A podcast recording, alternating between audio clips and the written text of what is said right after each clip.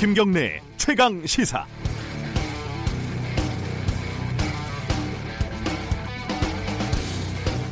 우리 공화당 그러니까 옛 대한애국당에서 설치한 광화문 천막을 서울시가 강제로 철거했습니다.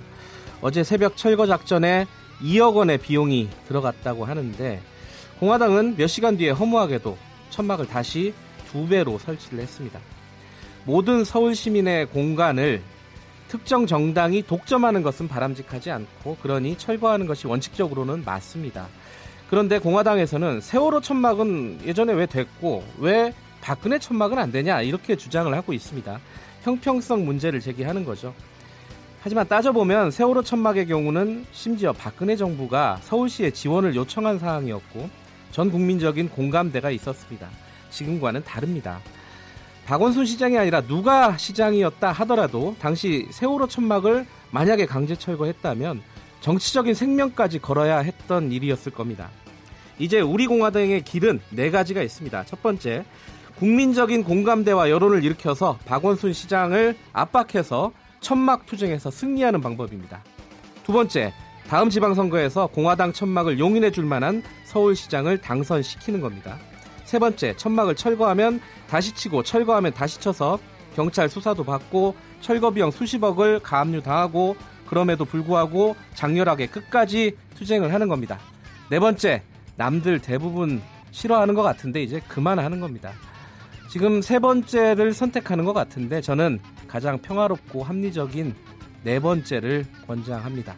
6월 26일 수요일 김경래 최강 시사 시작합니다. 네, 김경래 최강 시사는 유튜브 라이브로도 함께 하실 수 있습니다. 문자 참여 가능하고요. 샵 9730으로 보내주시면 됩니다. 짧은 문자는 50원, 긴 문자 100원 들어가고요. 스마트폰 어플리케이션 콩으로 보내시면 무료입니다. 자, 오늘 주요 뉴스 브리핑부터 시작하겠습니다. 고발뉴스 민동기 기자 오늘도 나와 계십니다. 안녕하세요. 안녕하십니까. 조국 수석이 장관이 된다는 설이 뭐 기사화가 다 돼버렸네요. 이미. 그렇습니다. 예. 여권 관계자가 일부 언론과 인터뷰를 했는데요. 네. 청와대가 조국 수석을 차기 법무부 장관 유력 후보 가운데 한 명으로 검토하고 있다 이렇게 얘기를 했습니다. 네. 현재 사전 검증 절차에 돌입한 것으로 확인이 됐는데요. 일단 대통령의 신임이 두텁기 때문에 결정적인 오점이 발견이 되지 않는다면 문재인 정부 2대 법무부 장관 후보자로 지명될 가능성이 높습니다.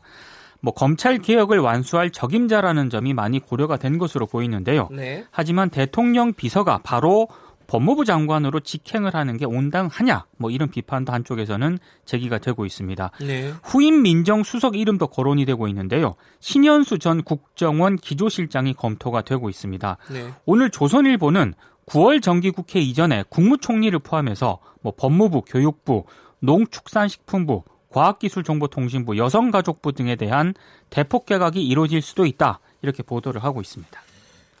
뭐 총선 출마 설도 꽤 있었는데 네. 장관 기용설이 조금 총선 총, 출마설보다 어, 압도하는 것 같아요. 그렇습니다. 어떻게 될지는 조금 지켜보고요. 자, 국회가 이게 정상화가 된 겁니까? 안 된 겁니까? 저도 좀 판단하기가 애매한 것 같습니다. 네. 일단 국회 정상화를 자유한국당이 거부를 했는데요. 네. 어제 유리한 상임위에는 또 참석을 했습니다. 네. 북한 어선 입항 사건과 북, 에, 붉은 수돗물 사태 파악을 하겠다면서 네. 자유한국당 의원들이 어제 국회 외교통일위원회 전체 회의 그리고 행정안전위원회 법안 소위에는 참석을 했거든요. 근데 법안 관련 논의를 하기보다는 회의 개최를 비판하는데 좀 더 집중하는 양상을 보였습니다. 네. 뭐 이를테면 행정안전위원회 법안 소위에서 자유한국당 의원들이 잇따라 의사진행 발언을 신청을 했는데 에, 이런 얘기를 했습니다. 뭐 국회가 정상화되면 하자.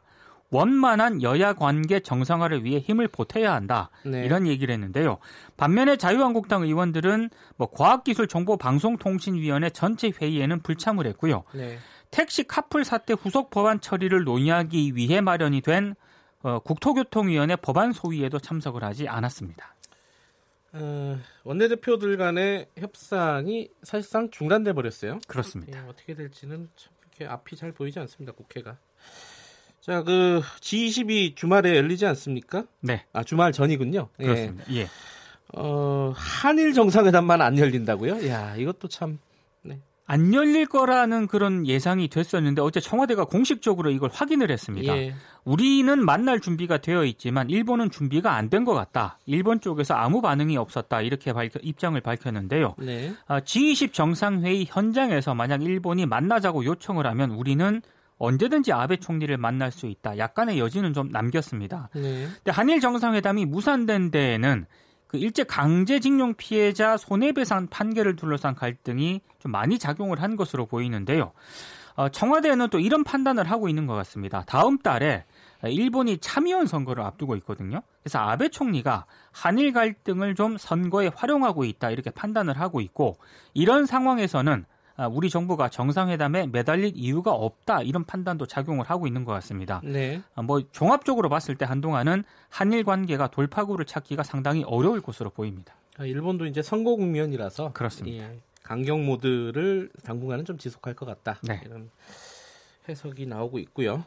세월호 특별조사위원회를 방해했던 박근혜 정부 당시 청와대 인사들에 대한 판결이 있었죠? 이병기 전 대통령 비서실장 그리고 조윤선 전 정무수석에게 1심 법원이 집행유예를 선고를 했습니다. 네. 아, 재판부 판단은 이렇습니다. 피고인들이 특조위 활동을 직접 방해한 것이 아니라 하급 공무원들에게 각종 문건을 작성해, 작성하게 한 것일 네. 뿐이다. 이렇게 판단을 했는데요. 김영석 전 해수부 장관에게도 역시 집행유예를 선고를 했습니다. 안종범 전 수석에게는 무죄를 선고했는데요. 4.16 세월호 참사 가족 협의회는 어, 실망스럽지만 다시 한번 법원의 판단을 기다려보겠다. 항소심 말하는 거겠죠? 그렇습니다. 예, 예. 그런 입장을 냈는데요. 일부 유족들은 어제 강하게 반발을 했고요. 오열해서 병원으로 또 실려간 그런 아. 유족도 있었습니다. 유죄는 유죄인데 네. 집행유예가 나왔다 이 부분이네요. 그렇습니다. 장애인 등급제가 단계적으로 폐지된다. 이게 굉장히 논란이 많았었던 오랫동안요. 그렇습니다. 네, 사안인데 이게 무려 31년 만에 폐지가 되는데요. 네. 장애인들이 일상생활에서 겪는 어려움을 충분히 반영하지 못하고 있다는 지적이 지속적으로 제기가 됐었는데 이제 이걸 반영을 한 것으로 보입니다. 네. 근데 정부는 장애 등급제는 폐지를 하지만 장애 정도가 심한 중증 장애인과 그렇지 않은 장애인의 구분은 또 남겨두기로 했는데요. 네. 기존 1급에서 3, 급을 중증 장애인으로 구분을 하고 이들에게 주어졌던 건강보험료 할인 그리고 전기요금 감면 등의 우대 혜택은 그대로 유지하겠다는 그런 방침입니다. 네. 또 중증 장애인이 아닌 장애인들이 받는 할인 감면 혜택도 지금보다는 훨씬 늘어날 것으로 보이는데요.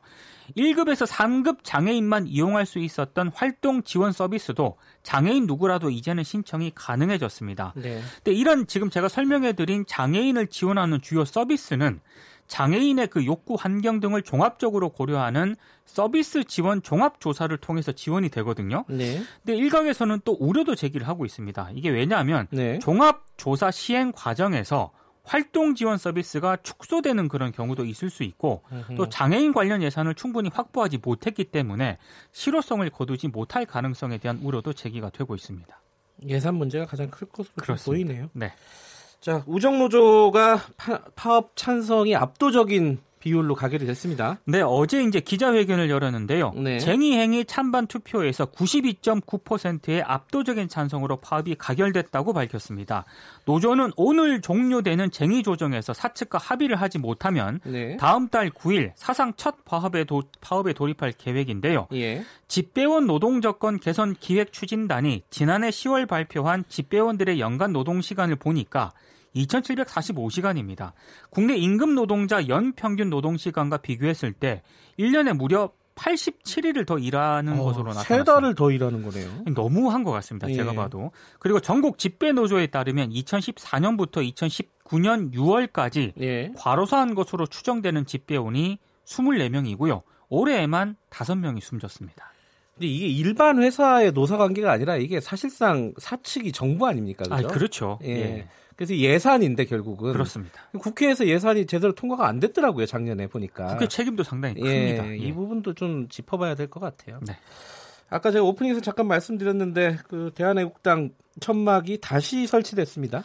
당명이 바뀌어가지고요. 아, 참, 우리. 우리 공화당으로 예, 예, 바뀌었습니다. 우리 공화당. 예. 어제 새벽에 서울시가 강제로 철거를 했는데 또 어제 오후에 다시 천막을 설치했습니다. 예. 서울시가 다시 강제 철거를 예고를 했는데요. 박원순 서울시장도 단호하게 대처할 것이라는 그런 입장을 밝혔습니다. 어제 행정대집행 비용 약 2억 원 이상에 대해서는 이제 우리 공화당의 서울시가 청구할 예정이라고 밝혔고요. 만약에 2차 행정 대집행이 시, 시행이 되면 액수는 더 커질 것으로 보이는데요. 아, 우리 공화당이 무단으로 광장을 사용한 만큼의 변상금도 부과할 방침입니다. 으흠. 그리고 지금 대한애국당이 새로운 당명인 우리 공화당으로 바꾸지 않았습니까? 네. 근데 이 장명에 박근혜 전 대통령이 관여했다고 우리 공화당 관계자들이 주장을 하고 있습니다. 아, 그러니까 명확하게 네. 사실 여부는 확인이 안 됐는데 실제로 박근혜 전 대통령이 장명에 관여를 했다면 옥중 정치를 본격화하는 것이기 때문에 이것도 논란이 예상이 되고 있습니다. 그렇군요. 이 관련해서요. 2부에서 박원순 서울시장 연결이 예정돼 있습니다. 네. 아, 왜 그런 말씀 지금도 질문이 계속 들어오는데 왜 세월호는 되고 어, 아. 우리 공화당은 안 되냐?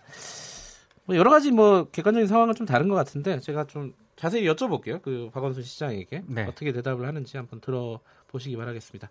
자 오늘 여기까지 듣죠. 고맙습니다. 고맙습니다. 아, 고발뉴스 민동기 기자였고요. 김경래 최강 시사 듣고 계신 지금 시각은 7시 36분입니다.